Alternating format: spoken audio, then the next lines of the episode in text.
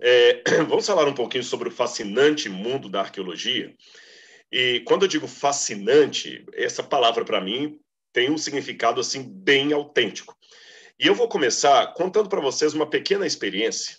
Vocês sabem que escavar não tem nada a ver com Indiana Jones, com o filme A Múmia, que você chega lá e encontra aquele castelo com tudo lá intacto e, a, e uma, uma, caveira ainda sentada em cima de um trono, que você vai e tira o anel do dedo da caveira e começa a desmoronar tudo, e você ainda consegue roubar algumas moedas de ouro e botar no bolso e sair correndo.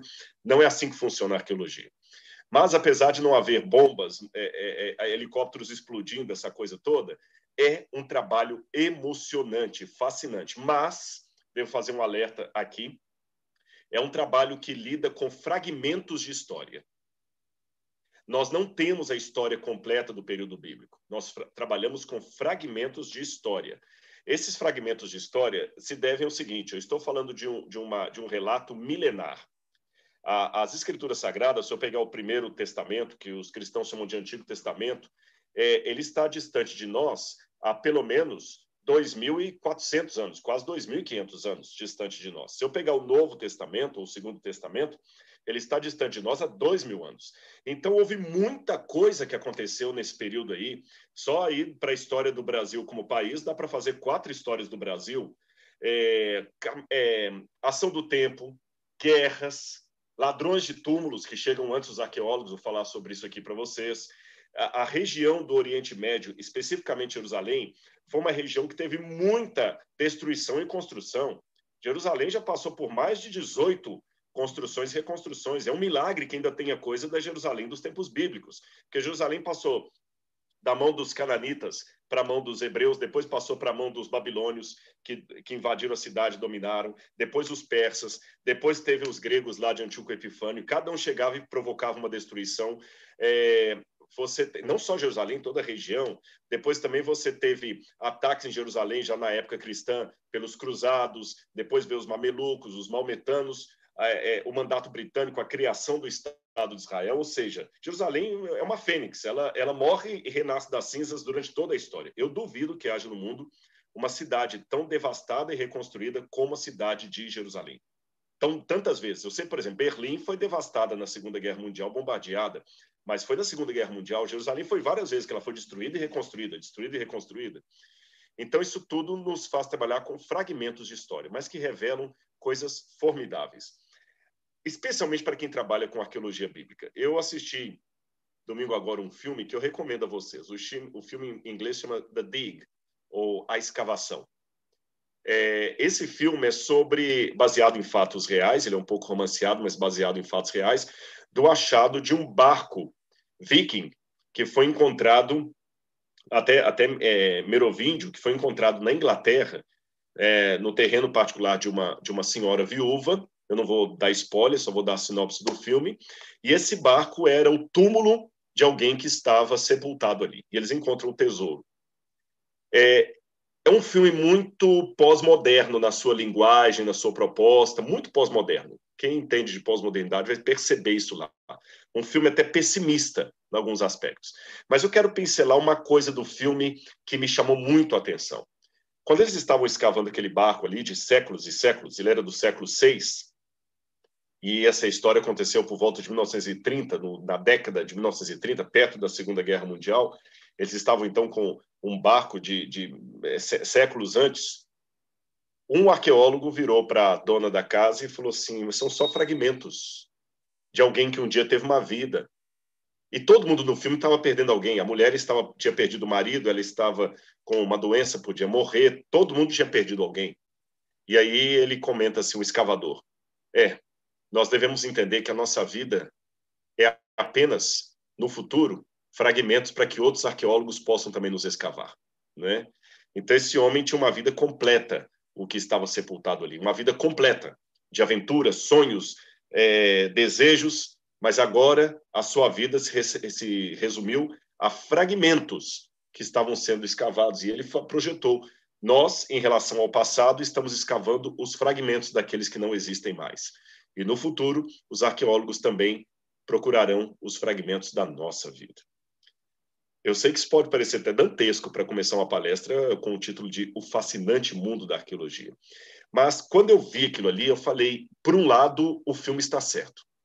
Se eu trabalhasse com arqueologia egípcia, agora vocês viram lá o, o transporte é, das múmias lá do Museu é, do, é, de, do Egito, né, para o novo Museu do Egito, novo Museu Egípcio ali, as múmias de Tutankhamon, hoje são só múmias. No passado foram grandes faraós, Tutankhamon não foi, perdão, corrigindo, Tutmoses, Hatshepsut, Amenhotep, é, Meritamun, aquela família ali da 18ª dinastia e alguns da 19ª dinastia, como o Ramsés, Sete I e tudo mais.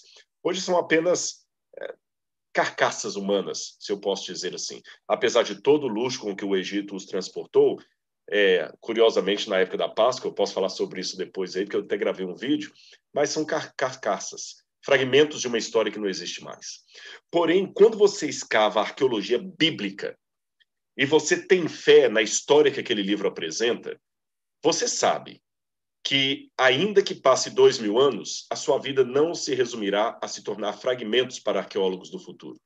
Porque a Bíblia testemunha de uma história na Terra que, por sua vez, descreve os atos de Deus, os atos de Deus na história da humanidade e de um Deus, um Deus que promete vida. Mas vamos falar um pouquinho sobre esse fascínio, que às vezes mistura um pouco de, de fé, consciência, com expectativas, com emoção. Aqui está a cidade de Jerusalém. É, todo mundo quer Jerusalém. Interessante que Jerusalém não está no Alcorão, mas os muçulmanos querem Jerusalém. Os cristãos também querem Jerusalém. Os judeus também querem Jerusalém. Todo mundo quer Jerusalém. Jerusalém deveria ser quase a capital do mundo, não só a capital de Israel, porque todo mundo tem um fascínio por Jerusalém. E vocês sabem que essa foto que vocês estão vendo aqui é do Domo da Rocha. Aqui está a mesquita de Al-Aqsa, a mesquita da, da esquina, da, do que está ao longe na esquina, Al-Aqsa. Aqui o Domo da Rocha, do século VII, 692 na, hora, na Era Comum. E aqui está a Esplanada. Esse lugar aqui, no passado, abrigava o Templo de Salomão, e depois o templo de Herodes, que Jesus conheceu. Em arqueologia nós chamamos de primeiro templo, segundo templo.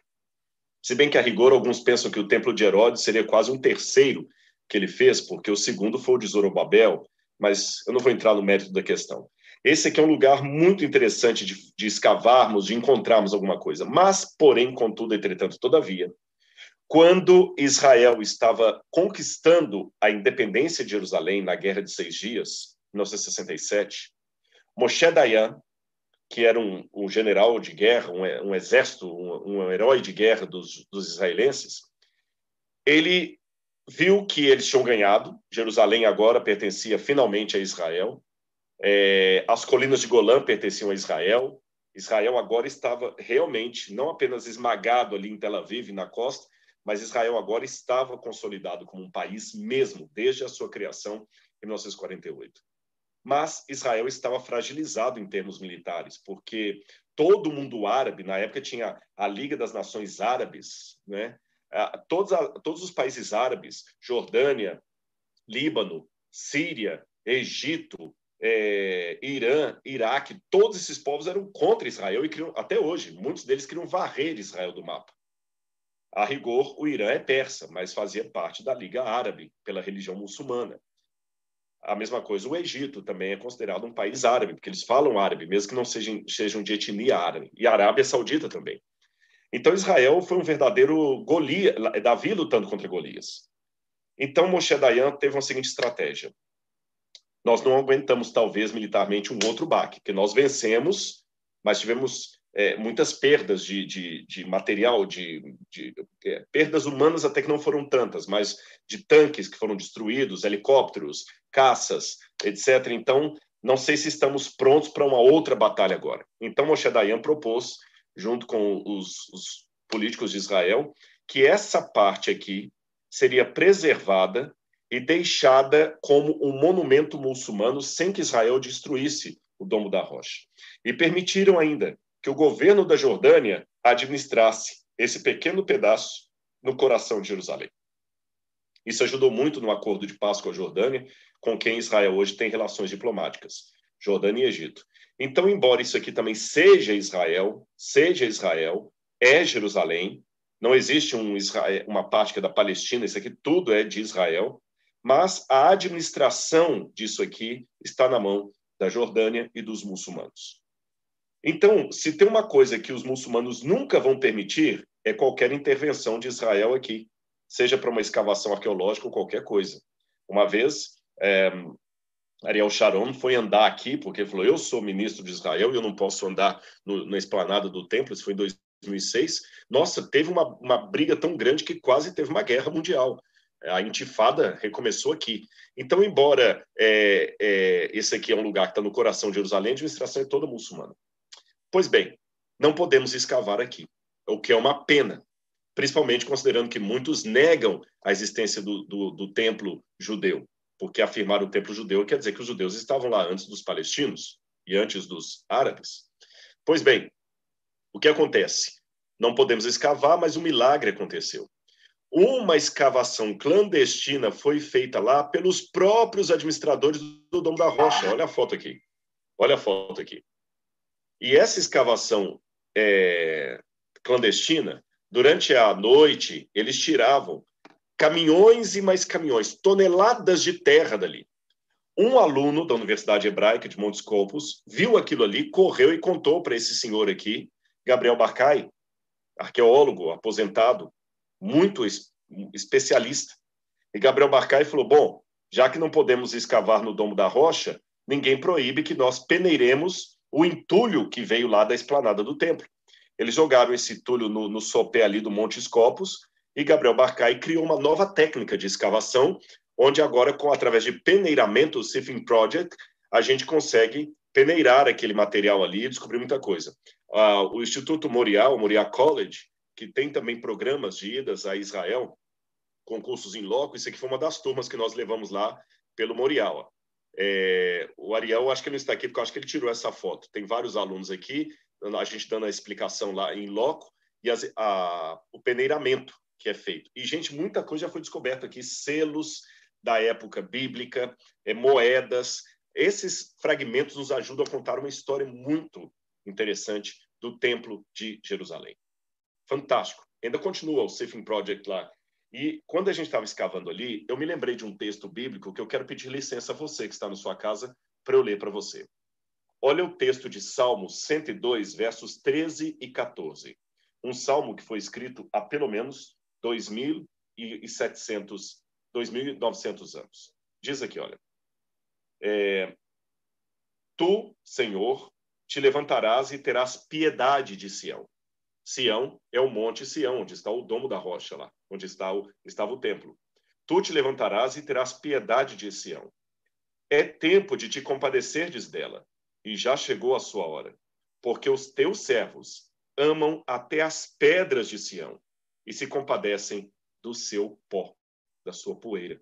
Naquele dia que a gente estava ali, com esses fragmentos, essa poeira que a gente escavava ali, peneirava, eu me lembrei desse texto é, eu me senti como um dos servos de Deus que amo as pedras de, Simão, de Sião e me compadeço até da poeira de Sião, porque essa poeira, com esses fragmentos de história, me ajudam a contar a história bíblica. Isso aqui foi só um, um, um, uma introdução para você ver como é interessante, fascinante isso aqui.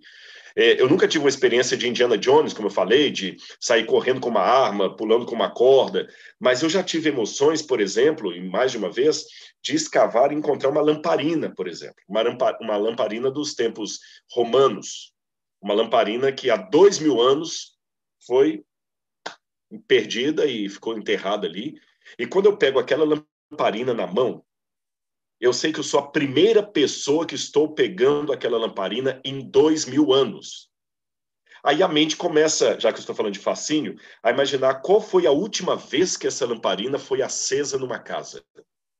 Qual foi a última vez que alguém colocou o pavio e o azeite aqui para iluminar um quarto procurando alguma coisa que havia perdido? E vou mais além.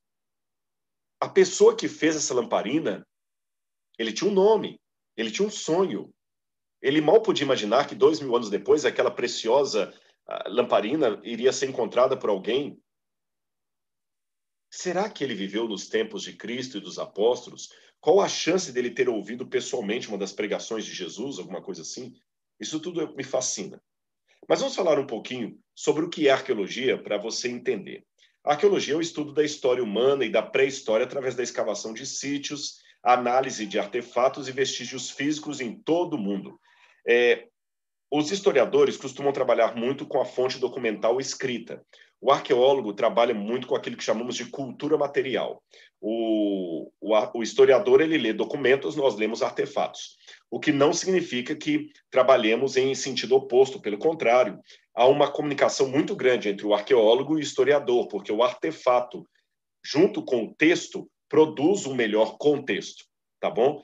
Então, os temas da arqueologia são a sociedade, as culturas do passado, que vão desde a exploração das origens humanas e das primeiras comunidades de caçadores-coletores até o meio ambiente, as artes e culturas antigas. Em outras palavras, a arqueologia, embora seja uma, uma ciência nova, ela surge no final do século XVIII para cá, nova e ainda que está se firmando.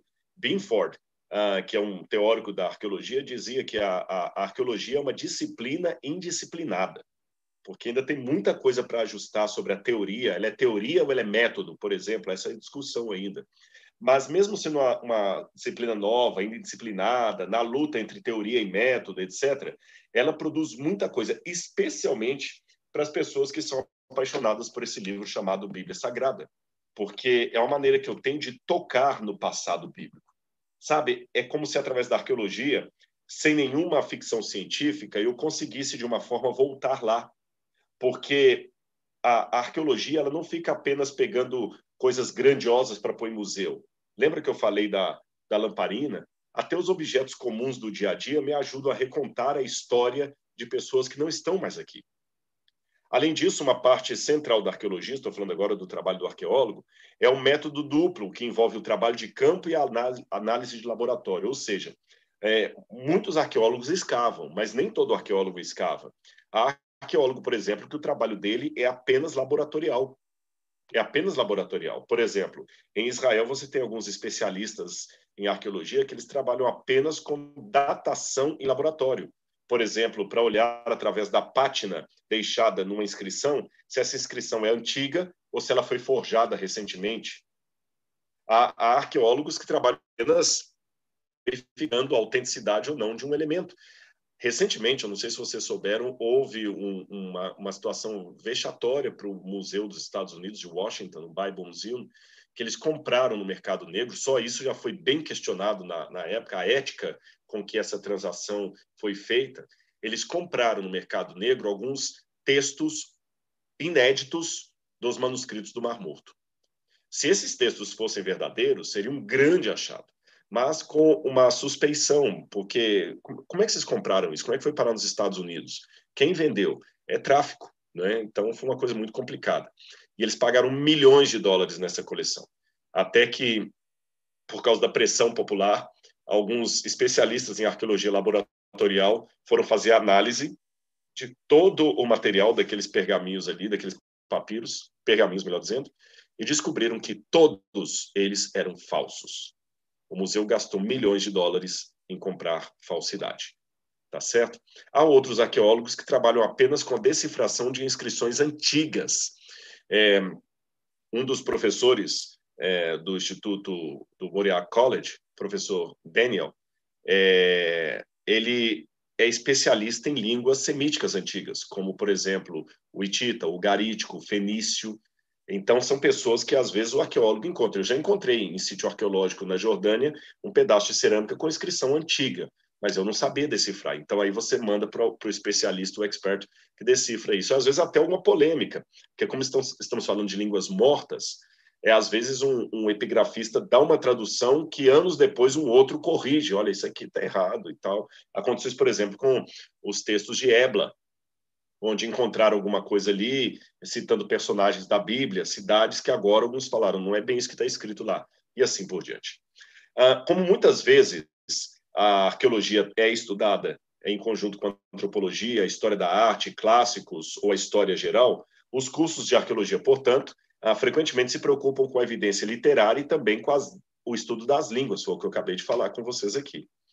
Bom, e o que, que você pretende curso de arqueologia que você pode ter, bem um curso de graduação em arqueologia. Eu estou falando isso porque eu sei que entre os que estão conosco aqui, alguns querem apenas fazer um curso livre de arqueologia é, para ter conhecimento a mais sobre arqueologia bíblica, e você é bem-vindo.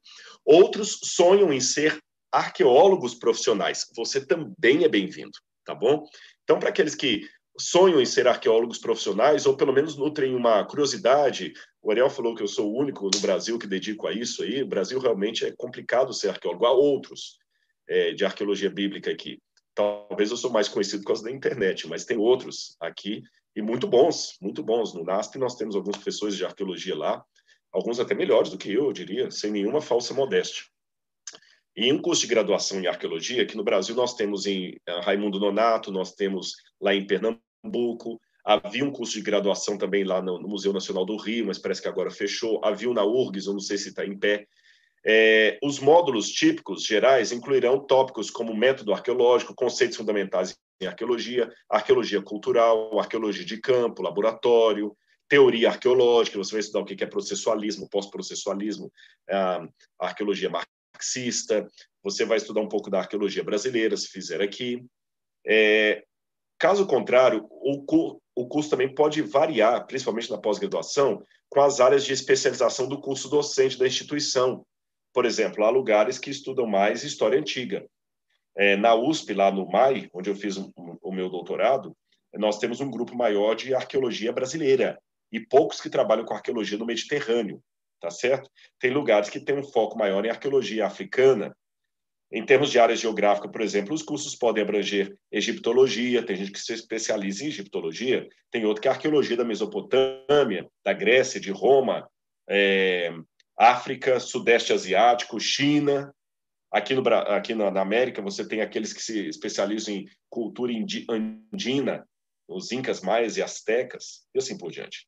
Então, prepare-se para estudar um idioma, moderno ou morto, o inglês é essencial, e alguma coisa relacionada àquele país ali. É bom estudar o hebraico bíblico, se você está falando de, de Bíblia, ou nas áreas que você concentra. Agora, especificamente, os, os, módulos que você pode encontrar em um curso de arqueologia são principalmente arqueologia bíblica, a siriologia, que você pode ter como noções, egiptologia, arquitetura romana, aristocracia e democracia do mundo grego antigo, arqueologia marítima e mediterrânea, a Itália etrusca, moedas, numismática, é uma, uma, área muito grande da arqueologia também, que dá para você estudar. E o que as pessoas que, se, que estudam arqueologia fazem após a formatura? Bom, os graduados em arqueologia podem passar a trabalhar como arqueólogos profissionais, em educação, museus, curadoria, é, pode fazer programa de televisão, como é o meu caso, é, mas eu também sou curador de museu e dou aula de arqueologia. Há outros arqueólogos aqui no Brasil que trabalham com arqueologia patrimonial, por exemplo, quando é, uma, uma empreiteira vai construir um conjunto habitacional, é, o IFAM exige a assinatura de um arqueólogo que faz um survey do local ali para ver se não há é, restos de coisa indígena, alguma coisa parecida. Isso foi apenas uma introdução da arqueologia de modo geral. E em relação à Bíblia Sagrada, Rodrigo? O que, que a arqueologia pode nos fornecer? É lógico que aqui é apenas uma aula do fascinante mundo da arqueologia. É, eu, eu, poderia passar um ano inteiro falando só cada dia de um, de um achado diferente, eu não ia repetir uma aula sequer. Então, vou só dar um resumo para vocês, de acordo com o livro do Wayne Jackson, Biblical Stories in Light of Archaeology, que ele apresentou cinco pontos em que a arqueologia tem ajudado muito nos estudos da Bíblia já que estamos falando de arqueologia bíblica, em primeiro lugar, a arqueologia nos ajuda no estabelecimento de datas. Essa é uma coisa muito delicada, cronologia bíblica. É, para as pessoas podem não fazer muita diferença, para as leigas, é, se Davi veio antes de Melquisedeque, se Davi está antes de Abraão, se Abraão está antes de Daniel, mas na história da Bíblia eu tenho que colocar esses personagens numa cronologia correta para que faça sentido por exemplo, é, a data do Êxodo. Eu preciso muito de estudar arqueologia egípcia para chegar à possível data do Êxodo. E a gente tem que cruzar dados, às vezes, com a data de, de Salomão, para saber quanto tempo depois que Salomão é, é, se torna rei em Jerusalém. É, às vezes, os tabletes cuneiformes que nós encontramos na Mesopotâmia, por exemplo, para nos ajudar a datar, por exemplo, os patriarcas, esse tipo de coisa, é, eles trazem um calendário assim: é, tal coisa aconteceu no terceiro reinado do rei Ibsim, rei de Ur. Tá. Mas qual que é o terceiro reinado, o terceiro ano do reinado de, de Ibsim? Qual que é o terceiro ano? Alguns usavam calendário solar, outros usavam calendário lunar, outros usavam calendário lunisolar. Especificamente, aquela região ali está usando que calendário? A gente tem que saber tudo isso. Lembra que eu estou trabalhando com fragmentos de história. É, os egípcios tinham uma semana de nove dias, os hebreus de sete. Então, o que significa isso? E se eu falar também aqui, gente, eu encontrei o, o professor Ariel, nós nos tornamos amigos no, no, primeiro, no segundo ano que eu estudava o doutorado em arqueologia. Tá, mas segundo ano que eu estudava o doutorado em arqueologia equivale a quê em história do Brasil? Aí vamos supor que eu encontro um outro artefato falando do rei Ibsim, falando o seguinte: no quarto ano do reinado do rei Ibsim, teve um, uma, um eclipse solar. Opa, esse dado do, do tablet com inscrição cuneiforme é muito interessante. Eu corro no astrônomo, eu não sou astrônomo, Está vendo como é que a arqueologia está sempre em, em, diálogo com outros? O astrônomo faz um cálculo através do, do, da computação ali de voltar a linha do tempo. Ele fala: olha, teve um eclipse solar visível nessa região aqui no ano 2090, é, no dia 25 de março.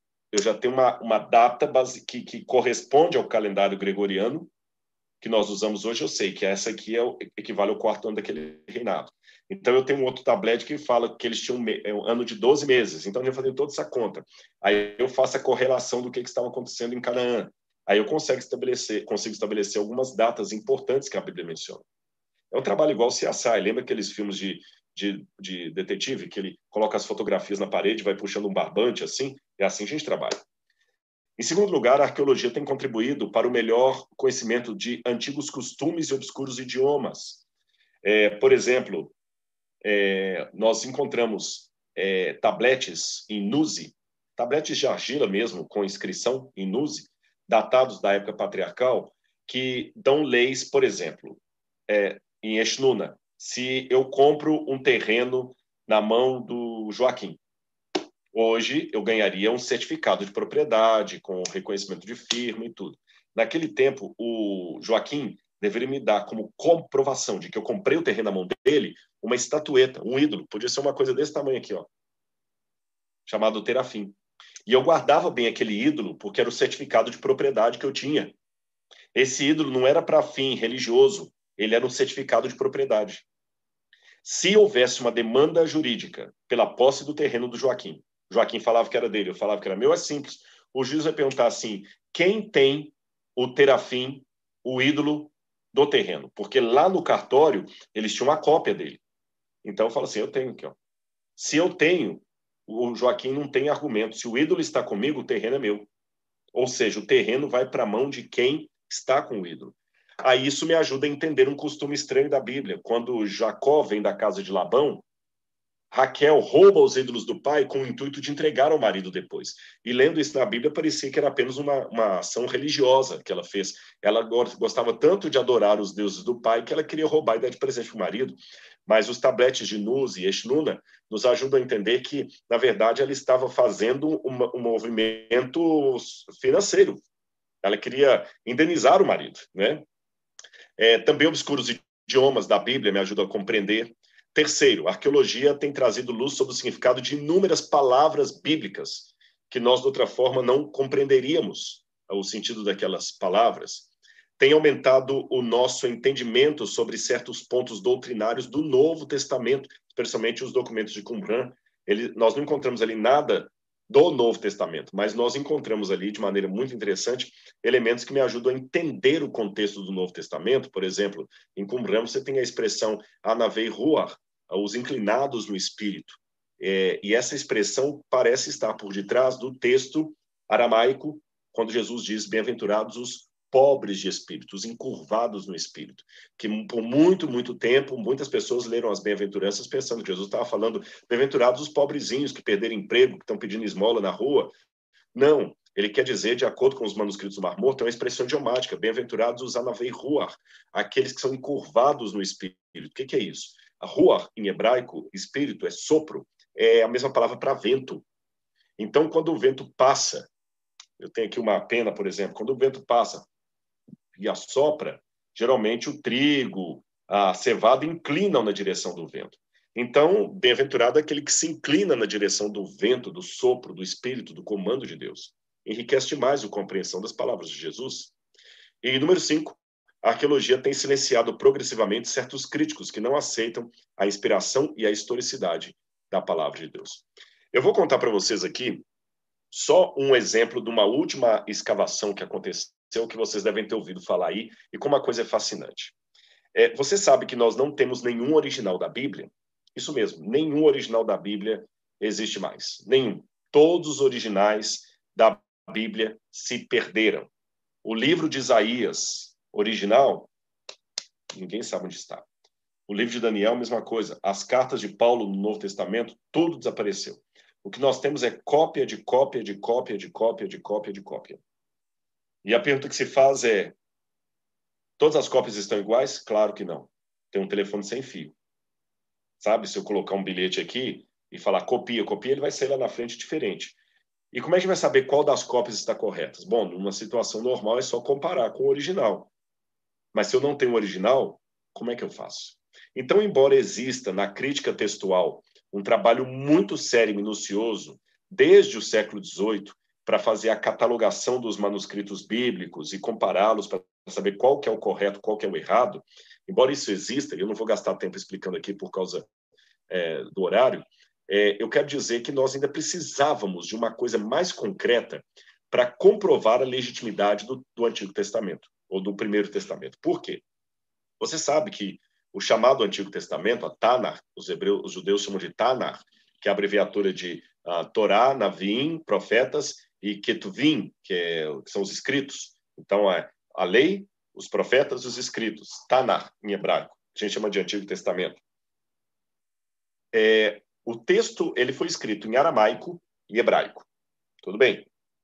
Só que os manuscritos mais antigos em hebraico que nós tínhamos datavam do século da Idade Média, do século X em diante, é, 950. Então você tem, por exemplo, o Códex de Guinnessá, que foi encontrado no Egito, você tem o Códex Petropolitanos, é, você tem outros textos aí que for, são textos medievais, escritos ou copiados por judeus medievais. E, fora isso, a única coisa que nós tínhamos mais antiga em hebraico da Bíblia é um pequeno pedaço de, de texto, mais ou menos desse tamanho aqui, olha, contendo os Dez Mandamentos, que é o papiro Nash, que é datado do ano 100 antes da nossa era. Então você tem, antes da nossa era, em hebraico, o papiro Nash, que é um negocinho desse tamanho, contendo um pedaço dos Dez Mandamentos, e mais nada. Como é que você podia ter certeza que o texto bíblico não foi alterado?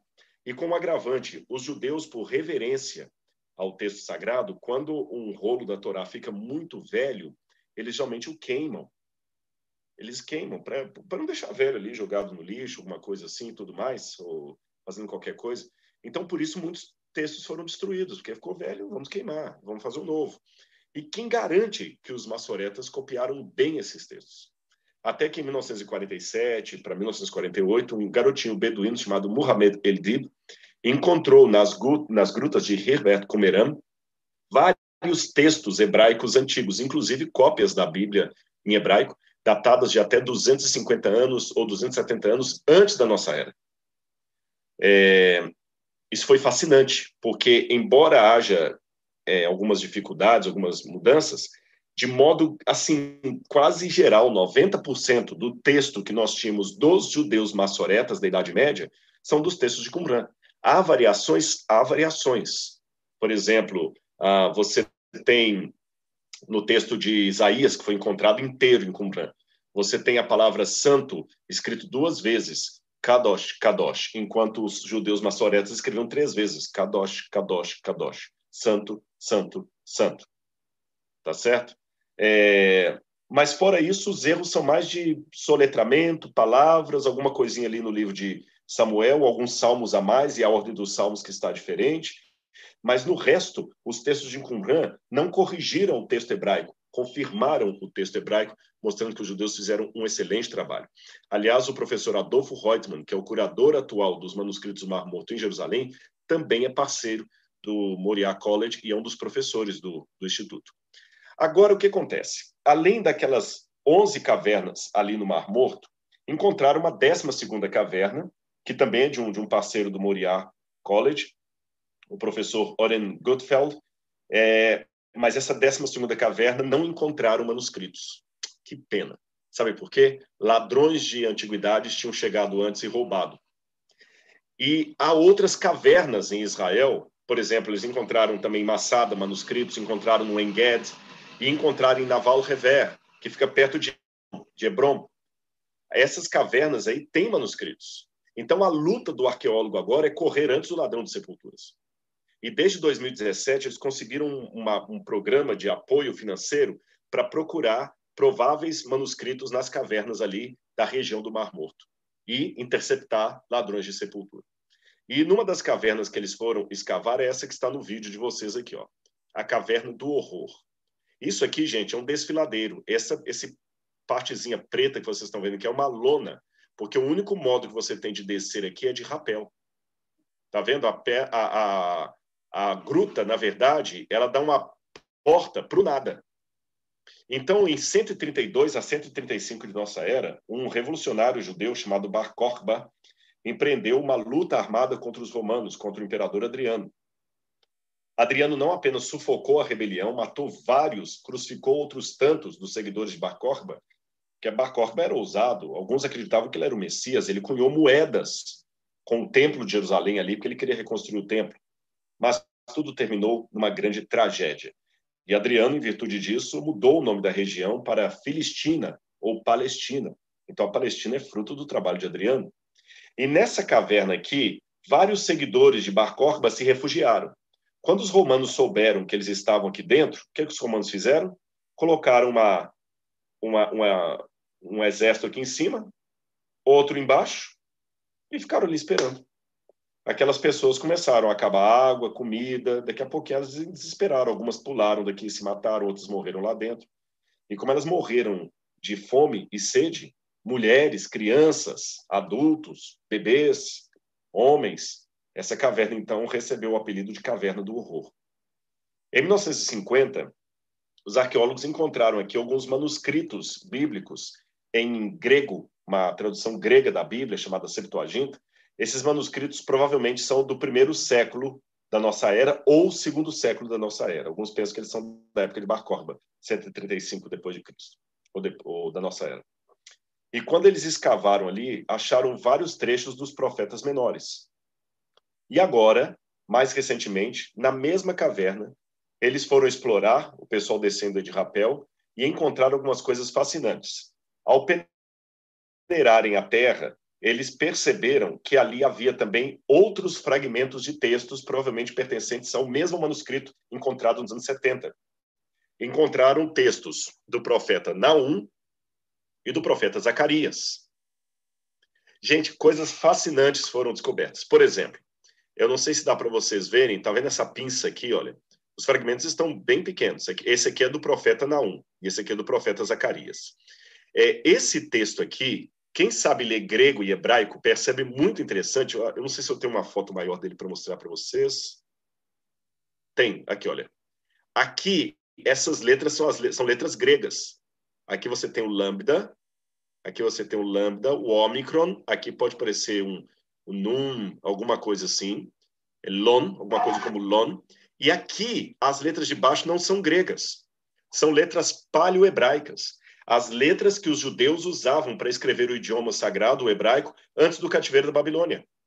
Esse hebraico que a gente vê hoje, que vocês veem em livros, por exemplo, aqui no meu livro, vou mostrar para vocês aqui, que é o hebraico é, que aparece em algumas, alguns rolos da Torá, alguns livros antigos. Esse hebraico, vou pegar aqui um, um para mostrar para vocês. Esse hebraico que tem hoje aqui, ó. Estão vendo aqui, ó? Esse hebraico aqui é chamado hebraico quadrático. Esse hebraico, na verdade, ele surgiu como filho do aramaico, que era a língua da Babilônia. Porque depois da Babilônia, os judeus falavam mais aramaico. Mas antes da Babilônia, os judeus não usavam esse tipo de letra que eu mostrei para vocês. Eles usavam essas letras aqui.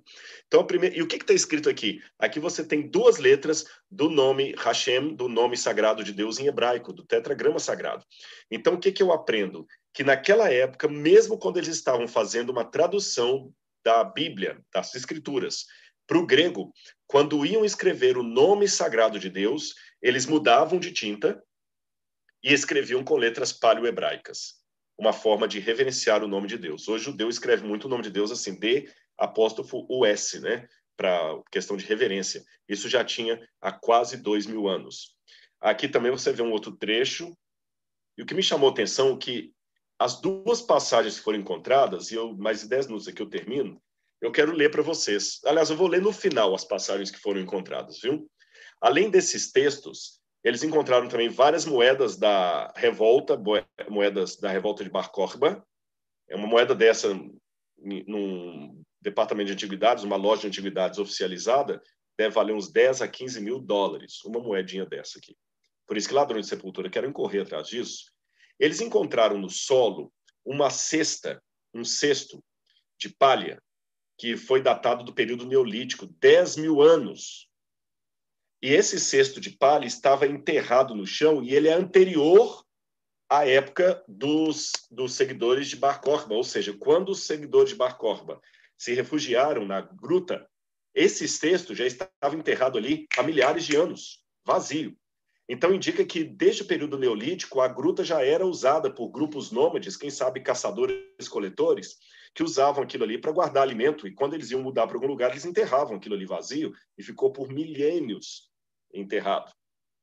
Aqui depois que eles abriram lá aquele aquele é, tesouro ali. Além disso, hoje está lá no, no, no, Departamento de Antiguidades de Israel, no laboratório, encontraram também um corpo mumificado de uma criança envolta num pano. Esse mumificado não é mumificado como os egípcios, não, naturalmente mumificado. E fizeram a datação e deu de 6 mil anos. Também essa criança estava sepultada lá dentro, enquanto é, muitos anos antes, séculos antes, dos seguidores de Bar Korba entrarem ali com aqueles manuscritos bíblicos. Antes de terminar, eu quero só colocar para vocês, já que estou falando de fascínio, interessante que o anúncio desse achado arqueológico de Naval Rivera, ele é importante porque ele é uma pista que outros fragmentos bíblicos possam estar em outras cavernas. Na verdade, 50% das cavernas até agora foram mapeadas, exploradas, mas eles acreditam que existe o dobro. Qual foi o texto que foi encontrado de Naum? Ele foi, na, é, foi anunciado, esse achado, justamente na época é, em que o mundo estava passando o pico do Covid. Só notícia de morte, notícia ruim, é, essa coisa toda. E justamente naquela semana que eu mesmo recebi várias notícias de morte, de amigos é, e outras coisas mais, olha, quando eu vi o texto que eles encontraram ali, eu, eu fiquei assustado. Só um minutinho, vou ler para vocês.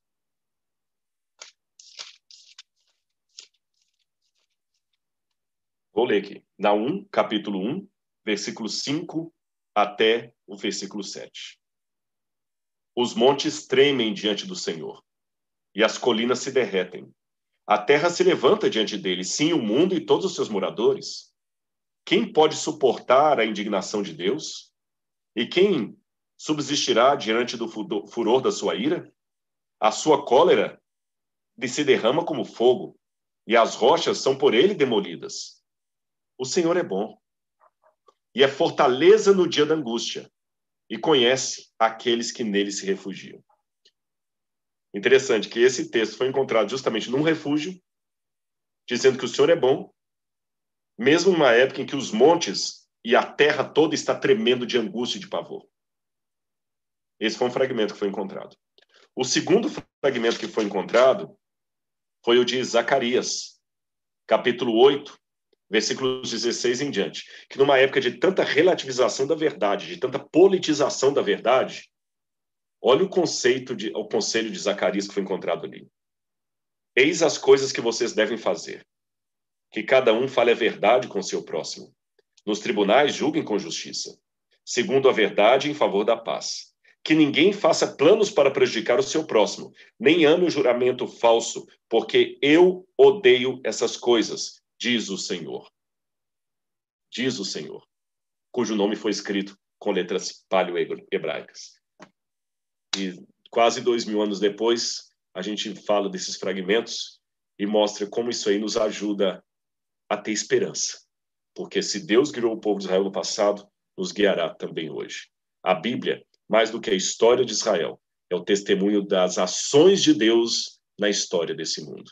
E para mim é com grande alegria que eu tenho o privilégio de fazer parte dessa área aí de pesquisa, estudo e envolvimento com arqueologia e convido você também a entrar nesse fascinante mundo da arqueologia.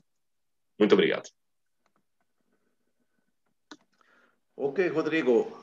Muito, muito, muito obrigado. Estou muito feliz porque eh, quando você fala, quando uma pessoa fala de arqueologia, é como você falou, a, imagem, o imaginário, esse Indiana Jones que está achou uma múmia, sei lá, de 70 anos atrás, foi achado e não, mas você está trazendo o último grito em arqueologia bíblica que foi achado realmente eh, recente, né? E isso também, eh, como bem você sabe, é diário isso, de achar coisas é uma questão cotidiana, só que às vezes, geralmente, não sai nas notícias.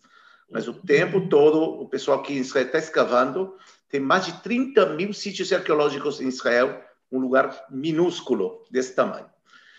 Mas, enfim, muito obrigado, Rodrigo. Vamos então para fazer umas perguntas do, dos participantes aqui.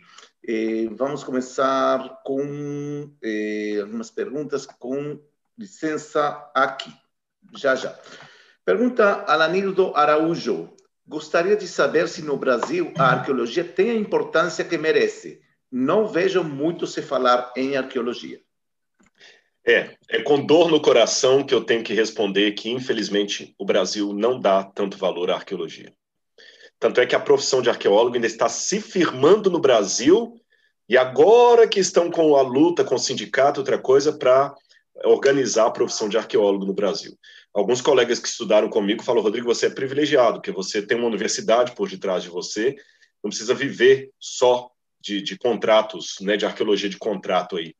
É triste, é triste. É, nós vemos que nem os nossos museus são cuidados, né? o Museu do Ipiranga tá, está fechado há anos, é, porque ninguém consegue fazer uma reforma ali. O Museu Nacional do Rio de Janeiro era uma tragédia anunciada, e até hoje destruiu tudo lá, e até hoje não vi aparecer o dinheiro aí de empresário, ninguém para apoiar. Eu estou tentando há anos construir o prédio do Museu de Arqueologia, lutando com Lei Rouanet. Me desculpa o desabafo, mas eu não posso mentir para vocês também, é triste. Que às vezes você vê assim, uma mulher é, consegue. É, desculpe, é a minha opinião, já que perguntaram, eu vou dá-la. É, uma mulher consegue é, o dinheiro da Lei Rouanet aí para fazer um, um, um, um, musical onde ela fica rebolando seminua na frente de crianças. Aí tem dinheiro da Lei Rouanet e a gente está lutando para um museu e não consegue dinheiro da Lei Rouanet. Então, quer dizer, é, sabe, é triste, é muito triste isso. Mas que bom que quem quer dar um jeito, quem não quer dar uma desculpa, e os arqueólogos que eu conheço, pelo menos, querem, por isso que estão lutando. Israel também, o arqueólogo lá tem que lutar com muita coisa, gente, porque Israel é um país que ele também tem um custo de vida muito caro. Lembre, Israel é persona não grata entre vizinhos ali. Então, países árabes, por, por exemplo, sobretaxam demais a gasolina em Israel. Eu lembro que uma época a gasolina em Israel era o equivalente a 17 reais do nosso dinheiro. Um litro de gasolina. É uma das gasolinas mais caras do mundo. Israel não produz petróleo. É, Israel está constantemente sob é, ataque ou, ou, ameaça de ataque, seja do Irã, seja dos, dos vizinhos ali. Então, Israel tem que gastar muito dinheiro em armamento, proteção, tecnologia. Então não sobra tanto dinheiro assim para arqueologia, sem contar que o país é pequeno e tem que construir cidade, né? Então os arqueólogos lá também sofrem, às vezes precisando de ajuda financeira de iniciativa privada, é uma universidade que ajuda, que financia. É, muitos arqueólogos lá trabalham como guias e escavam só nas férias. Então, realmente, a arqueologia não é uma coisa para ficar rico, milionário, como Indiana Jones, não. É uma coisa de paixão mesmo, mas que dá satisfação. Eu amo fazer isso. Com, certeza, com certeza, Rodrigo. É, você, tá, você falou realmente muito certo. Trabalho aqui não falta. O que uhum. falta é quem financie para fazer essas escavações. As escavações realmente são muito, muito caras, muito, um custo muito alto. Mas vamos continuar com mais perguntas. Eu lembro para todos vocês que temos uma surpresa no final. Fiquem até o final, que vale a pena. Mas vamos continuar então com mais perguntas. Tem perguntas muito boas aqui. Pergunta Natália Barbosa. Professor, qual é o seu tipo favorito de objeto para estudar? Seria vasos de cerâmica, moedas, inscrições em pedra, manuscritos, etc. Inscrições, com certeza. Inscrições é um fascínio, que a inscrição ela te dá uma objetividade maior, né? Às vezes você encontra um, um objeto, você fica tentando deduzir, o que, que, é isso, né? Será que isso aqui era um vaso é, de ungüentário? Será que era para quê e tudo e tal? E a inscrição dela fala, isso aqui era isso. A inscrição é o mais fascinante que tem, mesmo se for uma língua que eu não, não domine, por exemplo, não, não sei fenício, mas só de estudar os reports dos especialistas em fenício que falam o que pode estar naquela inscrição ali, a correlação com o texto bíblico, para mim, inscrição é o melhor que tem. Um texto antigo, alguma coisa assim. Com certeza. Eh, ok, continuamos.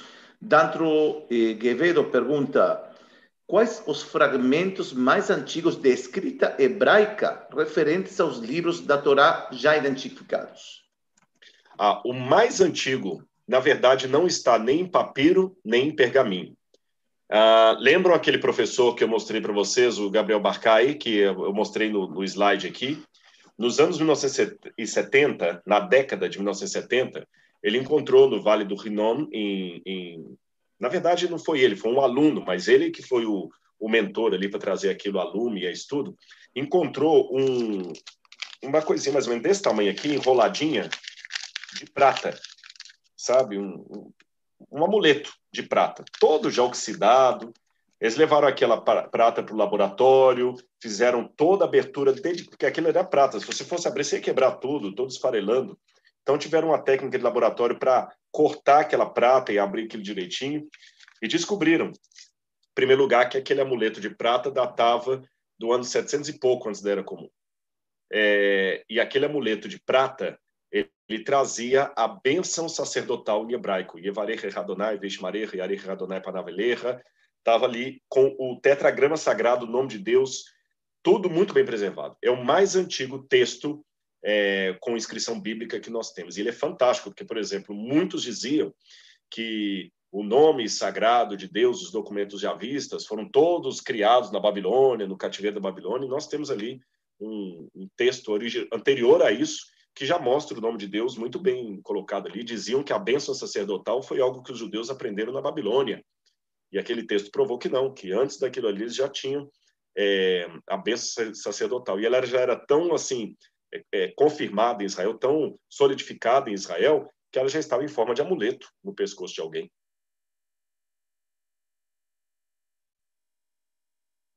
Ok, estava em silêncio. Eh, continuamos com mais perguntas.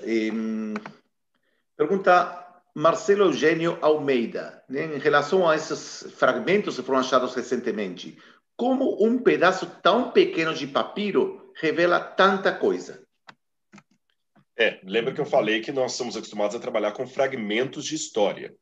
É, se eu tiver, por exemplo, um texto completo, hum, deixa-me pegar aqui, de um poema de Camões, e daqui a algum tempo alguém encontrar um, um, um texto bem antigo, uma folha bem antiga, datada do século XVI, é, com umas palavras assim, ele talvez vai olhar em português ali é que está escrito isso, isso, isso. Só que alguém que é especialista em Camões fala: espera aí, isso é trecho de Camões. Então, mesmo sendo um fragmento, eu sei que é um trecho de Camões, que rodou naquela região ali. Então, vamos supor que eu, como falei, eu encontro um trecho de Camões do, do, do século XVI aí, é, aí, lá na Bahia, no, no, interior da Bahia. Então, assim, olha, alguém aqui teve conhecimento sobre o trecho de Camões. Você encontra escrito numa parede, alguma coisa assim. Então, esses fragmentos nos ajudam muito. Por exemplo, um fragmento aqui com o olhinho clínico, você viu que o nome de Deus embaixo está escrito com letras paleo-hebraicas. Só isso já me revela um monte de coisa. É, eu sei que para quem é leigo na área pode parecer um pouco assim especulativo demais, fantástico demais, mas a ciência, cientistas de um modo geral, não só em arqueologia, qualquer outra área, ele consegue tirar grandes deduções de pequenas coisas, sabe?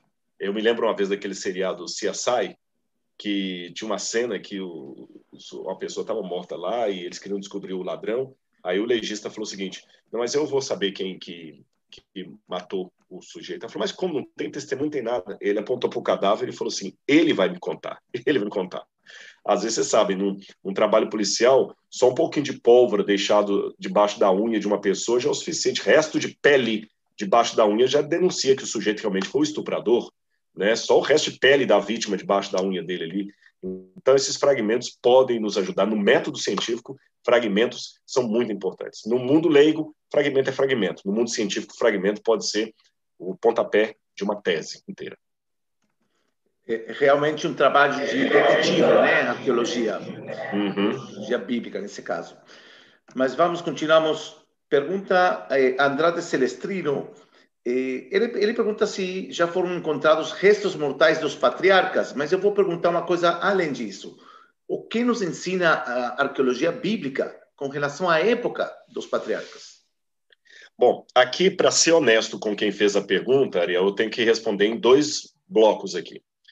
É, alguns acreditam que as legislações de Nuzi, Ebla, Alalak, Mari e outras cidades ali da atual Síria, Mesopotâmia, pegando ali o Iraque atual, é, que realmente eles nos dão um quadro geral do período patriarcal. Outros acreditam que não, que eles dão um período geral de outros quadros que não necessariamente do patriarcal apenas.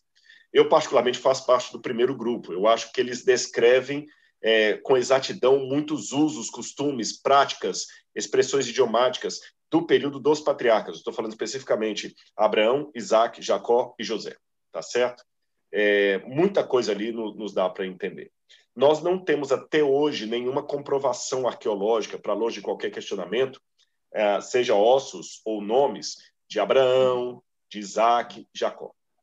Temos alguma inferência indireta, por exemplo, nos tabletes de Ebla, eles encontraram no idioma eblaíta alguns recibos com o nome Abarama, que alguns pensam que Abarama é o nome Abraão. Isso aí já está consolidado. Só que muita gente correu para dizer, então nós temos uma prova em Ebla que Abraão passou por ali e que Abraão existiu. Mas esses recibos datam de 2300 antes da Era Comum e Abraão estaria entre 2000 e 1800 antes da Era Comum. Então esses recibos estão 300 anos antes do Abraão bíblico. O máximo que eles me dizem é que o nome Abraão era o nome comum daquela época. Então eles não provam a existência do Abraão bíblico, mas provam que o texto bíblico está falando de um nome que faz sentido na época do bronze antigo. Eu vou explicar isso aqui para vocês. É, eu não sei se vocês percebem, há, há algumas pessoas de outros países conosco aqui. Eu vou pedir licença para dar exemplos do Brasil, mas vocês compreenderão. É, no Brasil, hoje, dificilmente eu encontro uma criança chamada Astrogildo, Belarmino, Zeferino, Noraldino. Dificilmente. Hoje no Brasil eu vou encontrar muitas pessoas chamadas Rodrigo, um nome que ainda está popular, Ricardo, Pedro Henrique, é, esses nomes que nós vamos encontrar muito no Brasil hoje. Mas, se eu estivesse escavando aqui no Brasil e encontrasse um, um, um arquivo dos anos 30, vamos supor que eu encontrasse um arquivo de um cartório dos anos 30. Dificilmente nos anos 30 ou anos 20 eu ia encontrar Rodrigo, eu ia encontrar Pedro Henrique ali, Luiz Carlos, eu não encontrei esses nomes, mas eu ia encontrar muito Astrogildo, eu ia encontrar muito Eufrásia, porque são nomes próprios daquela época. Então, tabletes como o de Ebla me mostram que Abraão é um nome típico realmente de quem viveu naquele período do bronze. Isso é interessante, tá certo? Usos e costumes. Eu dei exemplo para vocês aqui do furto do, dos ídolos por Raquel. É, existe uma, um trabalho arqueológico de Manfred Bitak, um, um arqueólogo renomado austríaco, que tem indícios do que provavelmente seria o busto de José do Egito. Mas sobre isso eu precisaria de mais tempo para explicar, não vou ter aqui. Mas fora essa provável, é, esse provável encontro ali, encontramos também no Egito alguns escaravelhos com o nome de Jacó, é, mas não posso dizer que é o Jacó bíblico. Ou seja, nós temos essas, é, essas inferências indiretas, mas diretamente não tem nenhuma comprovação ainda de Abraão, de Isaac e Jacó. E não se assustem com isso, isso não é típico apenas da arqueologia bíblica. Eu também não tenho nenhuma comprovação arqueológica da existência histórica de Alexandre o Grande. Eu já vasculharam a Índia para todo lado e não tem a prova de nenhum personagem, ah, da, da, do, nenhum, nenhuma pessoa do exército de Alexandre ali na, na Índia. Não há, não há. Até hoje não encontraram nada. Ele foi com um exército na Índia e não deixou nada para trás. Nós não temos hoje nenhum fragmento do Colosso de Rhodes, uma das sete maravilhas do mundo antigo. Né? Onde é que está o túmulo de Alexandre? Ninguém sabe. Então, tem muita coisa aí, muitos personagens do passado deixaram uh, um, um, vazio em relação à comprovação histórica da sua, da sua existência. Uh, agora, em 2016, só para vocês terem noção, encontraram uma dinastia enorme de faraós que foi paralela à 16ª dinastia, inclusive com um faraó chamado Senebekai, é, que até 2017 ou 18 ninguém sabia da existência desse faraó. Um faraó egípcio inteiro, com toda a dinastia, desapareceu sem deixar rastros, nem múmia, nem nada, nada, nada. Agora encontraram a parede com o seu nome escrito no cartucho, então a gente sabe que existiu o faraó Senebekai e que foi paralelo à 16ª dinastia, mais nada. Então, infelizmente, tem muita coisa que se perdeu com o tempo. E por isso tem aquela famosa famosa frase que diz a ausência da evidência não é a evidência da ausência. Exatamente. O fato de não ter sido achado significa simplesmente que não foi achado. Ah, Nabucodonosor, Nabucodonosor, o famoso rei da Babilônia, só teve o seu nome revelado em escritas uh, é, neoacadianas em 1853. Até 1853, ninguém sabia se Nabucodonosor tinha existido ou não. Aliás, até interessante que quando descobriram os tabletes babilônicos, é, eles traziam a lista dos reis da Babilônia. Até Babilônia, a própria cidade de Babilônia, só foi encontrada em 1899, quando Robert Coldway gastou 14 anos escavado. Até 1899, ninguém sabia onde ficava a Grande Babilônia. E quando encontraram a lista dos reis da Babilônia, nos tabletes dizia que o último rei da Babilônia era Nabonido. Nabonido. Não havia nenhuma menção a Belsazar. E a Bíblia fala que o último rei da Babilônia, quando os persas atacaram, era Belsazar. Então, muita gente na época falaram o seguinte: a arqueologia bíblica aqui desmentiu, a, a perdão, a, a, arqueologia desmentiu a Bíblia, porque a Bíblia fala que o último rei da Babilônia, quando a Babilônia foi atacada pelos persas, era, era Belsazar. Mas além de Belsazar não existir, o último rei da Babilônia foi Nabonido. Era ele que estava no governo quando os persas chegaram. Até que depois, mais tarde, encontraram no Museu Britânico um outro tablete que foi traduzido ali por Talbot, e Talbot encontrou ali a oração de Nabonido. E na oração de Nabonido ele encontrou um pedido de bênção, de proteção para o seu filho primogênito Bel-Ur-Achar, Belsazar. Então existia um Belsazar. Mas ainda assim os críticos não se deram por vencidos, falaram, mas ainda assim a Bíblia está errada, porque a Bíblia fala que Belsazar era rei da Babilônia, e no tablete fala que ele era príncipe. A Bíblia fala que ele estava dominando a Babilônia quando os persas chegaram, e os tabletes falam que o rei da Babilônia era Nabonido. Aí encontraram depois as crônicas de Nabonido, e quando decifraram, viram que Nabonido sempre é, passava um tempo fora do palácio, é, no deserto de Teimar. E quando os persas chegaram, ele não estava no seu palácio, ele estava em viagem. Ele tentou vir ao encontro do exército persa, mas foi interceptado. E quem estava na capital, segundo as crônicas de Nabonido, era o seu filho, que estava como rei, corregente do pai. E o seu filho Bel o Achar. Então a Bíblia tinha razão quando falava que era Belsazar que estava no trono. E é interessante que quando ele vai oferecer presentes para Daniel, Belsazar oferece para Daniel o terceiro lugar no seu reino, segundo a Bíblia. E está correto, porque ele já era o segundo. Então vocês veem que nesses detalhes a arqueologia vai ajudando a construir a história da Bíblia, mas até encontrar tudo, muitos apressadamente pensam que ela desmente a Bíblia, que a Bíblia estaria errada. Né?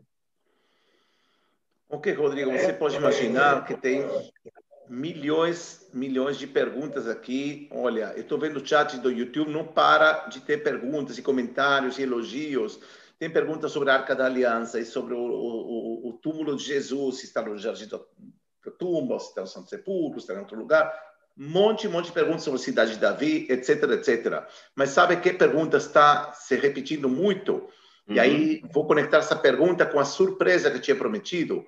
Se vai ter algum curso à distância sobre arqueologia bíblica. E eu já posso adiantar, e eu gostaria que você fique comigo ainda mais um pouco, porque posso adiantar, gente, que no dia 13 de abril, já semana que vem, vamos começar justamente com o Rodrigo esse curso maravilhoso. E aí, com certeza, Rodrigo, você vai poder aprofundar muito mais sobre muitas perguntas que surgiram aqui, que vai se chamar esse curso Introdução à Arqueologia Bíblica, em parceria com a, com a Universidade UNASP, do qual eh, você, Rodrigo, é professor já há muitos anos, e vai ser ao vivo, durante sete aulas. E eu gostaria, Rodrigo, antes que eu já já, já sei que tem perguntas e, e muitas pessoas já perguntando, já já vou dar detalhes, mas eu gostaria, Rodrigo, se você poderia nos contar o que é esse curso, quais os objetivos, o que, que você vai mostrar durante essas sete aulas ao vivo. Bom, Ariel, quando eu pela primeira vez fui dar aula na faculdade, nem existia internet, né? Não pelo menos para os mortais. Eu sei que a internet existe desde os anos 1960, mas não estava popularizada.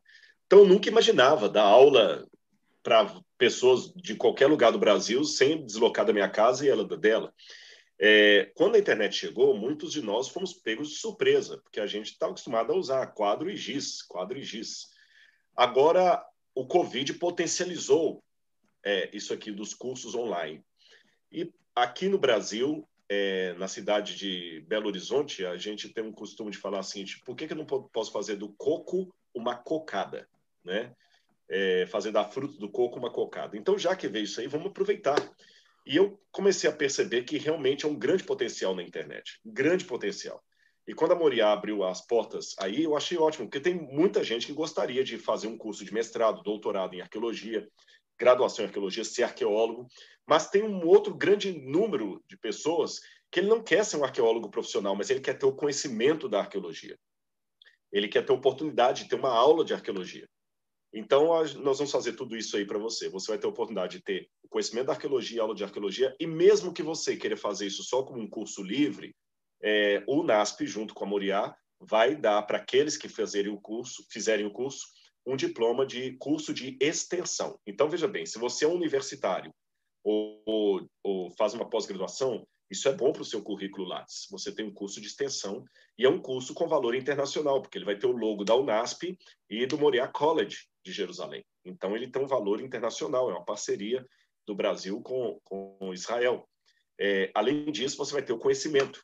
Além disso, você vai poder ter entusiasmo, porque esse é um curso de introdução à arqueologia bíblica e pode fazer também outros cursos que a Moriá vai ofertar para você aí, com gente muito boa. Eu não, o professor Ariel não, não, me deu autorização se eu posso dar spoiler ou não, então por isso que eu não vou arriscar. Mas eu já tive algumas conversas no, no, no, no bastidor e tem gente muito, muito boa aí esperando você para ser aluno dele e dela.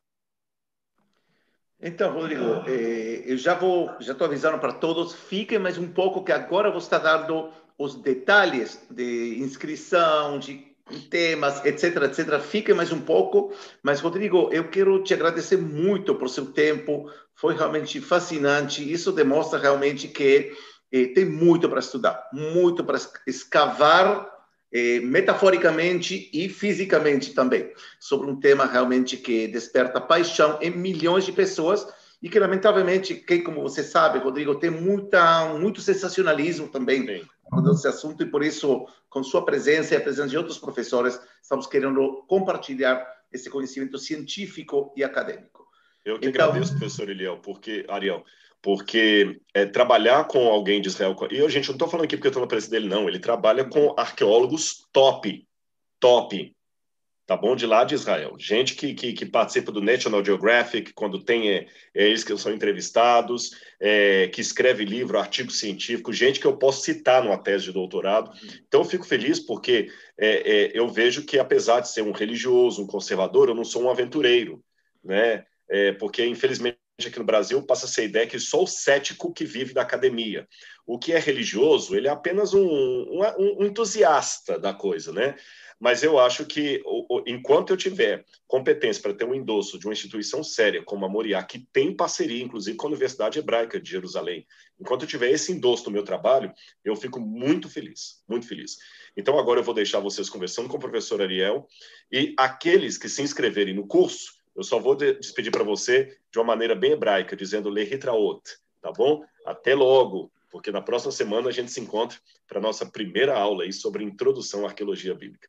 Um grande abraço a todos, shalom, beijo no coração e até a nossa próxima aula. Tchau, tchau. Ok, Rodrigo, muito, muito obrigado. Em nome de todos os participantes aqui, chegamos a mais de 2.500, então muito obrigado e a gente se vê semana que vem com o início desse curso maravilhoso. Um grande abraço aqui de Israel e, pessoal, fiquem comigo aqui que vamos continuar com mais detalhes. Então, gente, espero tenham desfrutado dessa realmente palestra sensacional. Eu já ouvi o Rodrigo tantas vezes na minha vida e eu continuo me apaixonando por esses temas que realmente despertam a curiosidade de milhões de pessoas no mundo inteiro. E agora, com, seu, com sua permissão, eu quero apresentar a eh, proposta acadêmica que, através da Moriá College, e vocês podem ver aqui a, eh, o site, que também está, eh, o link está na área de comentários, sobre o curso Introdução à Arqueologia Bíblica. Mas antes de apresentar os detalhes desse curso, eu quero novamente eh, apresentar nossa instituição. A Moriá College é a plataforma de cursos online da Moriá International Center. Moriá International Center é uma instituição acadêmica israelense que tem parcerias com universidades top do mundo inteiro, como, por exemplo, e já o professor Rodrigo mencionou, a Universidade Hebraica de Jerusalém, entre as 100 universidades mais importantes do mundo. Nove prêmios Nobel e muitas, muitos inventos que vocês utilizam no dia a dia foram descobertos aí na Universidade Hebraica. Ou seja, que além da Universidade Hebraica, o NASP, Mackenzie, Universidade Lusófona de Portugal e outras tantas do mundo inteiro estão nos apoiando. Isso significa, gente, que nossos programas são acadêmicos, sérios e, eh, e temos realmente apoio de universidades ou de instituições acadêmicas que têm um, sabe, um nome que cuidar, que manter, estão fazendo parceria conosco. Então, isso com relação à nossa instituição, que também, gente, apenas abra as fronteiras, estaremos publicando também cursos de arqueologia bíblica e outros aqui em Israel e, logicamente, também com o Dr. Rodrigo Silva, que a gente trabalha muito desde já vários anos em cursos aqui em Israel. Mas vamos lá. Introdução à arqueologia bíblica, como já eh, o Dr. Rodrigo Silva apresentou, vai ser certificado pela UNASP. Gente, aqueles que não conhecem a UNASP, é uma universidade muito, muito séria, de renome, de, um, de uma é, é, reputação acadêmica muito alta. Ou seja, quando vocês se inscrevem nesse curso, que já já vou estar apresentando os detalhes, vocês recebem é, certificado dessa universidade, ou seja, que é um certificado acadêmico para em todo sentido, né? E realmente esse curso que nós estamos apresentando é para pessoas que eu acredito que aqui entre as mais de 2.500 pessoas que estão nos assistindo nesse momento ao vivo, eh, tem pessoas que gostam realmente de história, de arqueologia, de Bíblia, antropologia, de arte. Tem tantos, tantos temas que estão vinculados com a arqueologia bíblica que eu tenho certeza que vocês vão eh, adorar né? Se vocês gostaram dessa palestra, imagino que sim, pelos comentários que estou vendo, eh, vocês vão poder eh, realmente eh, aproveitar um eh, nível acadêmico. O Rodrigo Silva falou né, um pouco sobre essa questão da, eh, do científico e nossa ótica, nossa orientação na Moria International Center, através da plataforma de cursos online Moria College, é justamente essa orientação acadêmica é aberta para pessoas de qualquer tipo de fé, crenças ou não. Hum, tipo, é, aberto realmente para o mundo inteiro e para todo tipo de ideologias, porque nós na Moria acreditamos num pluralismo, no diálogo ao redor do estudo. E nesse curso, além que vocês vão eh, vocês vão eh, ter certificado, vão poder interagir com o Dr. Rodrigo Silva, vão poder estar fazer perguntas. Hum, vocês já conhecem aqui o Rodrigo e vocês vão ter acesso a esses eh, a essas aulas. São sete aulas em total, não só ao vivo, mas também vocês vão ter todo esse conteúdo disponível por um ano. Um, um ano, ou seja, que vocês podem entrar, sair, voltar eh, a ver, ver rever as vezes que vocês quiserem. Não tem problema muitas vezes, não muitas vezes, geralmente nossos cursos online, as aulas são às vezes complexas, muita informação, tem que parar, tem que ver, abrir o texto bíblico e que melhor é ver ao vivo, participar, interagir também, nesse caso com o Dr. Rodrigo Silva, e logo eh, rever essas aulas já mais fazendo pausa, play, com texto em mãos, hum, estudando mais, mais profundamente. Vocês vão receber matéria de leitura, vão receber bibliografia recomendada e, logicamente, as aulas em português 100%. Agora, com relação à temática, vocês já estão vendo o site na área de comentários, vocês estão vendo aqui as diferentes, os diferentes tópicos que serão tratados durante esse maravilhoso curso com certificado da UNASP. E agora, e antes de falar da inscrição, porque eu falei que tinha várias surpresas, né? Essa é uma, uma surpresa. Temos um curso com o Dr. Rodrigo Silva ao vivo que vocês podem assistir durante um ano, mas também vocês vão receber um bônus. Gente, é um curso maravilhoso chamado, chamado A Saída do Egito e a Conquista de Canaã, Realidade ou Ficção. Ou, em outras palavras, tudo o que você queria saber da arqueologia do Éxodo ou da saída do Egito e você nunca soube aonde investigar, onde, com quem falar e a quem perguntar.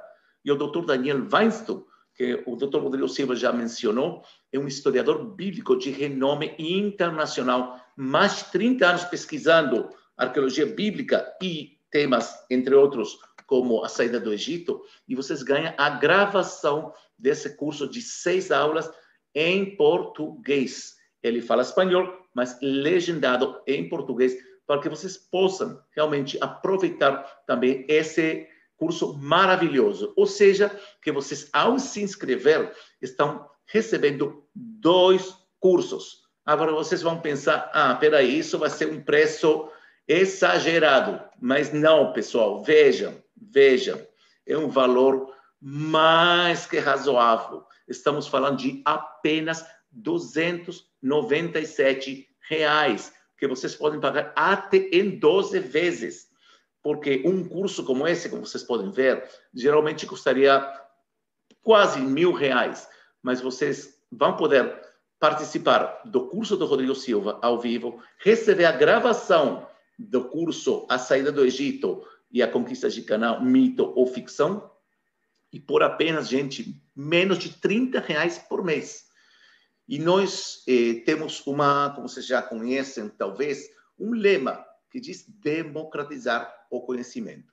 Estamos fazendo realmente um esforço muito grande, pensar, como se diz aqui em Israel, fora da caixa, para trazer os melhores professores na sua própria língua, gente, que isso não é uma coisa óbvia. A maior parte do material está escrito em inglês, às vezes em alemão e outros idiomas, mas em português ou em espanhol tem pouco. E nós realmente estamos conseguindo trazer para vocês professores de renome mundial. O Dr. Rodrigo Silva já mencionou, muitos deles aparecem em documentários em Netflix, National Geographic e outros, mas eh, esse esforço é justamente para levar esse conhecimento, democratizar esse conhecimento, levar, tirar da cabeça desses grandes e ilustres eh, eh, eminências a nível, eh, nível mundial, a nível internacional, como Rodrigo Silva e outros, para que vocês possam, possam também receber todo esse conhecimento. Ou seja, estamos falando de menos de 30 reais por mês, realmente um preço super, super baixo que conseguimos porque realmente queremos que a maioria de vocês, e por que não, todos vocês, possam se inscrever nesse curso maravilhoso. Agora, muitos perguntam: ah, mas estou na dúvida, não sei, tenho medo, pode ser um golpe, etc, etc. Não tenha medo. Por quê? Porque duas coisas. Primeiro, somos uma instituição séria. Temos várias universidades, inclusive não mencionei, temos a Universidade de México, Espanha, Costa Rica, Argentina, etc., de outros tantos países que estão nos respaldando. Então, fique tranquilo, somos uma instituição séria. E outra coisa, se vocês não gostaram do curso, vocês se arrependeram, tem um problema X e querem, eh, depois de 15 dias, 15 dias, eh, cancelar, vocês podem cancelar, não tem problema, porque sabemos que realmente o curso é bom, é de qualidade, e temos certeza que quase todo mundo, por não dizer todo mundo, vai querer participar em, em esse, em esse curso e em outros cursos que a Moriá College oferece. E agora estou vendo várias eh, perguntas que estão surgindo aqui. Aqui no site vocês podem também ver sobre nossa instituição, que as eh, pessoas também, alguns alunos, porque, logicamente, eh, eu não mencionei, mas temos mais de 3 mil alunos, gente. Mais de 3 mil alunos em nossa plataforma Moria College. Então, vocês podem imaginar que 3 mil alunos, mais de 3 mil alunos, não estão errados, ou seja, estão, inclusive, muito, muito felizes e contentes. Mas vamos agora se responder algumas perguntas, eu vou deixar isso aqui, para quem não eh, eh percebeu essa informação de inscrição. Eh, algumas perguntas estão surgindo aqui. Quem pode estudar nesse curso? Gente, pode ser que vocês não sabem nada de nada, zero. Hum? Imagino que alguns sabem menos, outros sabem mais. Não importa quanto você conhece ou não conhece. Você tem interesse nisso? Acredite que, e eu estou falando de, da minha experiência, já estamos mais de 10 anos organizando cursos aqui em Israel, e já vi pessoas que não sabiam nada, e já vi pessoas que sabiam muito. E ambos podem aprender e muito, hum? cada um no seu nível. Então, esse curso, como todos os cursos da Moria College, estão abertos ao público no geral, ou seja, que podem ficar eh, tranquilos que vocês vão aprender, vocês vão desfrutar, se vocês gostaram dessa aula, certeza que vocês vão desfrutar também de nossas propostas acadêmicas e, em particular, desse curso com o Rodrigo Silva. E, com relação à carga horária, vai ter uma carga horária oficial de 14 horas acadêmicas. As aulas vão ter uma duração aproximada entre uma hora e quinze, uma hora e meia, mais ou menos, com as perguntas, incluindo as perguntas. E aí tem também pessoas estão perguntando aqui se vocês vão poder interagir com o Rodrigo. Vocês vão poder interagir com o Rodrigo de duas formas. A primeira, através das perguntas que vocês podem fazer durante as aulas, que vocês estão vendo que estou transmitindo para ele, e a outra também na plataforma. Temos uma plataforma muito, muito bacana, muito interessante. E na área do chat do curso, vocês também vão poder interagir com o Dr. Rodrigo Silva. É, insisto, as aulas ficam gravadas, gente. Se você tem um evento, tem não pode assistir a aula ao vivo, não se preocupe, porque vocês têm um ano para assistir 50 vezes, se vocês quiserem. Vocês podem ter esse material de estudo para, para aprofundar. Sabe quando vocês têm um filme que vocês gostaram muito, um seriado que gostaram muito, quando vocês assistem novamente, encontram detalhes que antes não tinham percebido? Mesma coisa aqui, gente. Um ano para ver, rever as vezes que vocês quiserem. E, com relação a, vou perguntar aqui, está tá me perguntando, perdão, sobre dias e horários. Prestem atenção, aqui temos os sílabos do curso, esses são os temas, todas as aulas. Começam, no, eh, eh, do ponto de vista de horário, às sete horas da noite, horário Brasil. Hum? Horário Brasil. Ou seja, que eh, vocês podem ver aqui as datas, 13, 14 de abril, 20, 21 de abril, etc., etc. Vocês vão poder participar das aulas ao vivo ou, logicamente, depois gravadas. Temos aqui também muitos alunos que já são membros da plataforma Moria College, hum, que esse curso está incluso dentro do pacote, ou seja, vocês não têm que se inscrever novamente. Insisto, aqueles que já são membros da Moria College, e eu convido também aqueles que não são se inscrever, vocês vão receber informação por e-mail sobre isso, e esse curso já está incluso dentro da, eh, da plataforma. Então, vocês não têm que se inscrever aqueles que são, já são membros, com aqueles que já são assinantes da Moria College. Pergunta aqui se pode pagar em boleto. Pode pagar em boleto, pode pagar também em dois cartões, se precisar. Hum? O que vocês têm que fazer? Entrar nesse, eh, nesse botão aqui e vocês entram a um novo? Uma nova página, página de inscrição aqui, que vocês podem ver. Olha, aqueles que não acreditam que estão em Israel, vocês veem aqui que automaticamente já coloca o país Israel. Mas se eu estou, por exemplo, em Portugal e eu não tenho reais, ou se estou nos Estados Unidos e não tenho reais, vocês podem pagar também na própria moeda No meu caso, não tem cheques aqui, que é a moeda local Israel, mas tem dólar. Então, já automaticamente vai eh, converter em dólar. Ok? Então, voltando a esse assunto e a outras perguntas, volto a repetir que tem algumas perguntas. O seguinte, vamos de novo. Certificado digital de participação do UNASP, que em parceria com o Oriente International Center, estamos organizando esse curso aqui.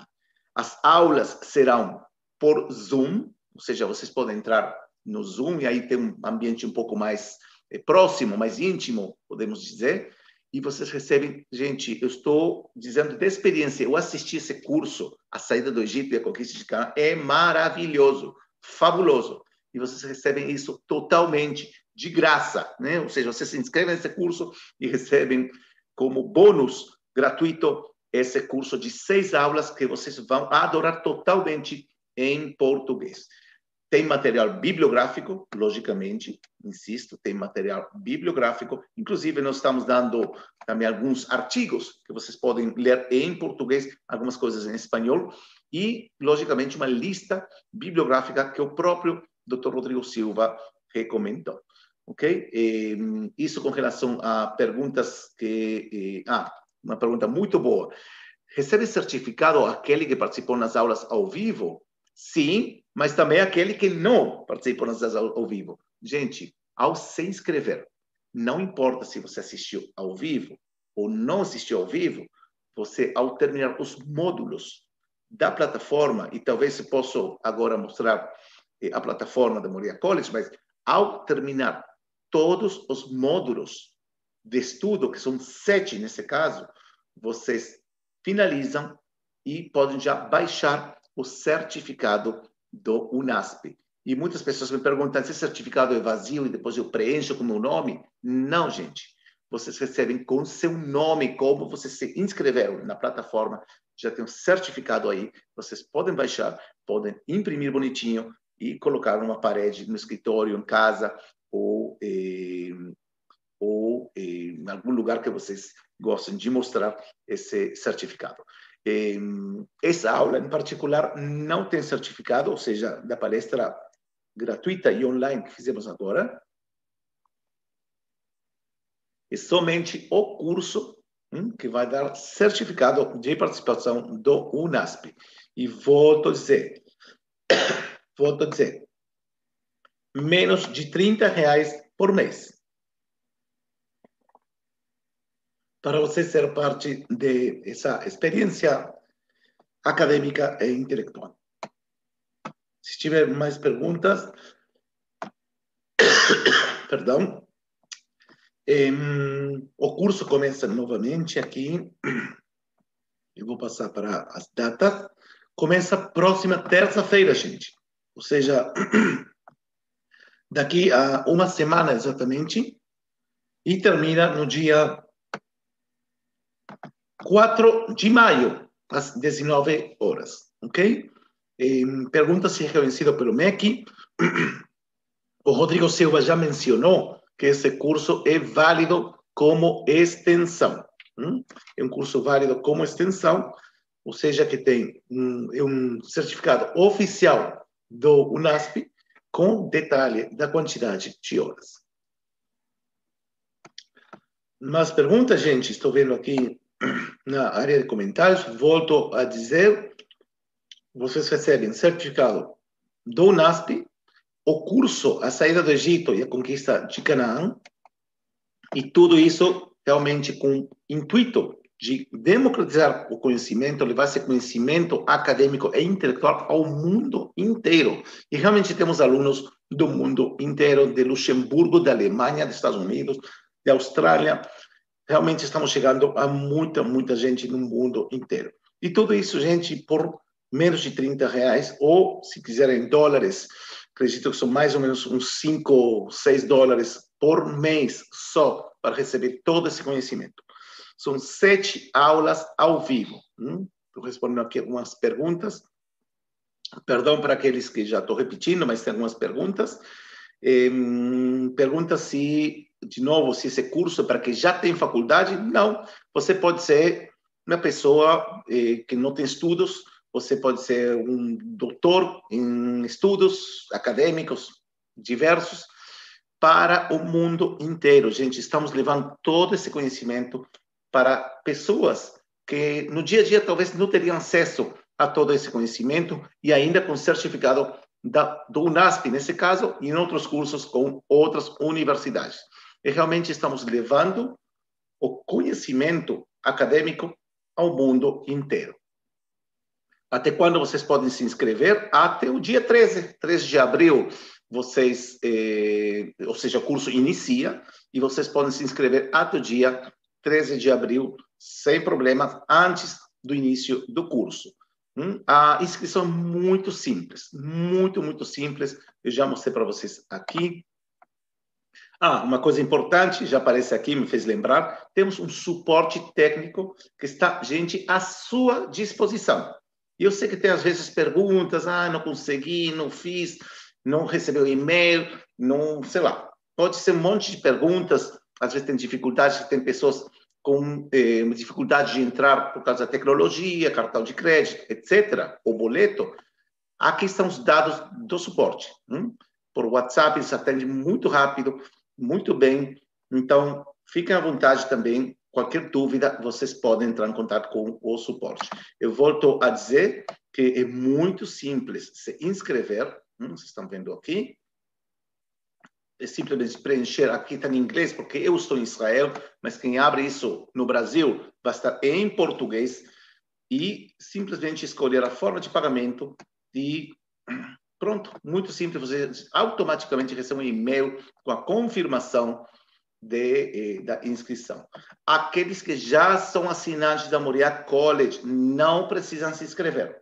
É simplesmente entrar dentro da plataforma da Moria College e aí vocês vão ter acesso diretamente a esse curso que já está né, preparado e pronto dentro da plataforma. Isso para os que já são assinantes da Moria College. Podem pagar também com dois cartões ou com boleto. Hum? Aqui, logicamente, como eu estou em Israel, não tenho essas opções em forma, eh, assim como se fosse estou no Brasil por isso é pouco diferença em inglês também, como vocês podem ver. Mas se vocês entram dentro do link aqui, vocês vão receber toda a eh, informação em português. Muitos estão perguntando como que essa plataforma de Moria College. Eu vou agora entrar na plataforma da Moria College para que vocês possam ver. E vocês estão vendo aqui. Hum? Essa é a plataforma. Aqueles que eh, são assinantes já conhecem essa plataforma. Aqueles que querem também assinar na plataforma onde vocês têm uma série de cursos, tipo um Netflix de cursos, se vocês querem, sobre temas diversos e em português. Por exemplo, temos a trilogia Mulheres na Bíblia, que já, eh, vamos dizer assim, um desses cursos já aconteceu ao vivo, mas está a gravação com certificado da Universidade Lusófona. Atualmente temos um curso sobre Maria Madalena com certificado da Anáhuac, ou seja, diferentes temas, vamos ter também outro curso no futuro, e diferentes temas, preste atenção aqui, Introdução à Arqueologia Bíblica, simplesmente vocês entram, tem programas de estudos aqui, tem aqui, você vê, já não, hum, vocês já conheceram, bibliografia. Pessoal, olha essa bibliografia, gente. Hum, bibliografia recomendada para vocês continuar pesquisando e lendo e, e se aprofundando mais. E aqui vocês vão ver a eh, cada uma das aulas hum, para finalmente ter o download, baixar o certificado uma vez que vocês completam tudo isso aqui. Agora, muitas pessoas vão perguntar, ah, quero ser assinante disso. Não se preocupem, vocês vão receber informação por e-mail sobre como assinar também, eh, vou botar aqui, como vocês podem assinar eh, a essa plataforma que tem uma variedade muito, muito ampla de temas, de cursos. Hum, vocês podem, por exemplo, ver formação do canon bíblico, gente, com certificado Mackenzie, com o professor eh, Rodrigo de Souza, talvez muitos de vocês conheçam, um curso maravilhoso sobre aproximação ao Jesus histórico, com o professor Antônio Pinheiro, temas que não têm a ver com eh, Bíblia ou com arqueologia, como o conflito palestino-israelense ou Israel entre seus novos aliados, com o jornalista Henrique Zimmermann. Já mencionamos ao Dr. Adolfo Reutemann, que é curador dos manuscritos do Mar Morto, onde vocês têm dois cursos aqui que vocês recebem certificado da própria Universidade Hebraica de Jerusalém, entre as 100 universidades mais importantes do mundo. Ok? Temos hebraico bíblico, aqueles que se interessam. Gente, é uma, é uma plataforma maravilhosa, vocês assinam uma vez por ano e têm acesso a todo esse riquíssimo material. Isso que tá, vai acontecer no futuro, em algum dos cursos que estamos programando a futuro. Ok? Então, volto a dizer, e volto aqui, as inscrições até o dia 13 de abril, pois será a aula número um do curso Introdução à Arqueologia Bíblica. Assim que recomendo de coração, gente. Não estou falando porque sim. Estamos convencidos que esse curso vai ser muito bom para eh, para sua vida, para sua vida intelectual, sua vida espiritual, para saber mais, conhecer mais. Conhecer realmente desperta eh, uma sensação às vezes de felicidade muito ampla, uma emoção quando uma pessoa sabe mais, se sente melhor. Então, Sejam parte também vocês dessa comunidade. E realmente estamos criando aqui uma comunidade de curiosos, de pessoas que têm essa sede de saber mais e que é ao redor do mundo inteiro. Estamos com milhares e milhares de pessoas sendo parte realmente da história, porque essa plataforma é uma novidade, não tem nem em português nem em espanhol, com certeza, e essa variedade de temas e cursos. Assim que isso, por enquanto, se não tiver mais perguntas ou mais dúvidas, Fico eh, à disposição também, vocês podem entrar em contato com o suporte, com, através de e-mail, através de WhatsApp. Tem toda a informação aí na área de comentários, onde vocês têm o link. E para mim vai ser uma grande honra recebê-los, todos vocês, no dia 13 de abril, às 19 horas do Brasil. Estaremos juntos com o Dr. Rodrigo Silva. Então, até lá, um grande abraço aqui de Israel e boa noite para todos aí no Brasil.